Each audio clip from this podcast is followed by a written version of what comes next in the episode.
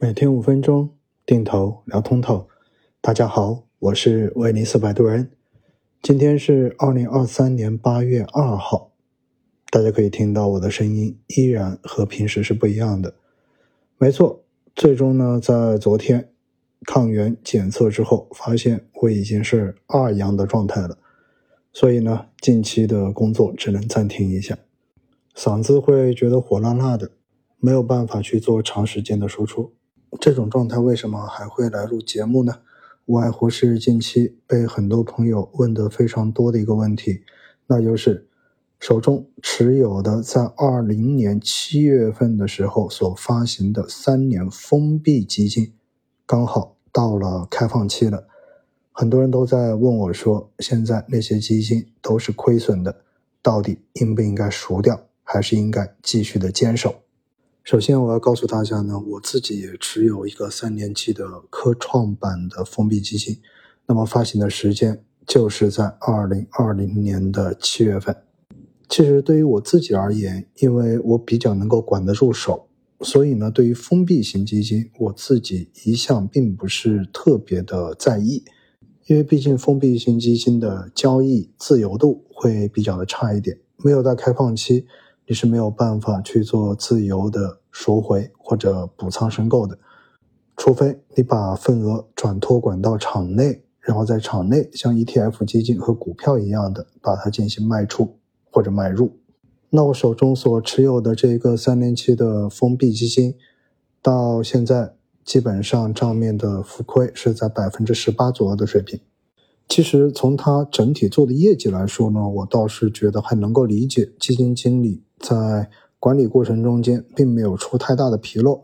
原因非常简单。如果我们把二零二零年七月份的科创五零指数和现在的科创五零指数做一个比较的话，你会发现呢，当时的点位是一千四百点左右的水平，现在的点位呢，大概是在九百六到九百七左右，也就意味着，其实科创五零指数在这三年期间是下跌了百分之三十，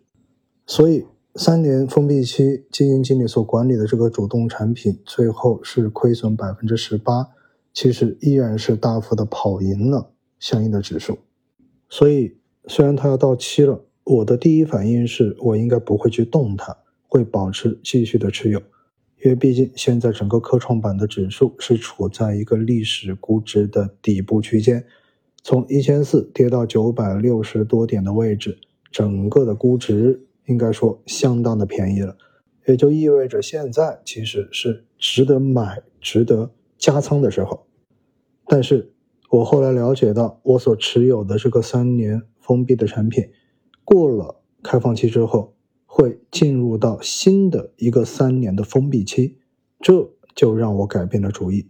就像前面跟大家所说的一样，因为我自己呢投资基金已经有十多年的一个经验了。所以，对于管住手这件事情，我自信能够做得很好。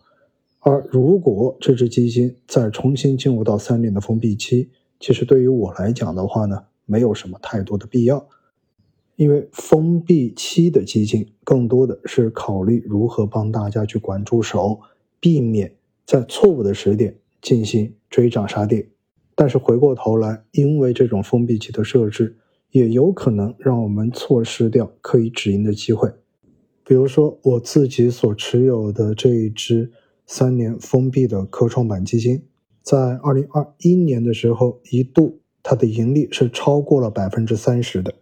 可以说不到一年的时间有百分之三十以上的收益，这是一个相当好的数据了。但是因为它是封闭运作的，我没有办法在那个时点去进行止盈的操作。最终也就变成了曾经赚过很多钱，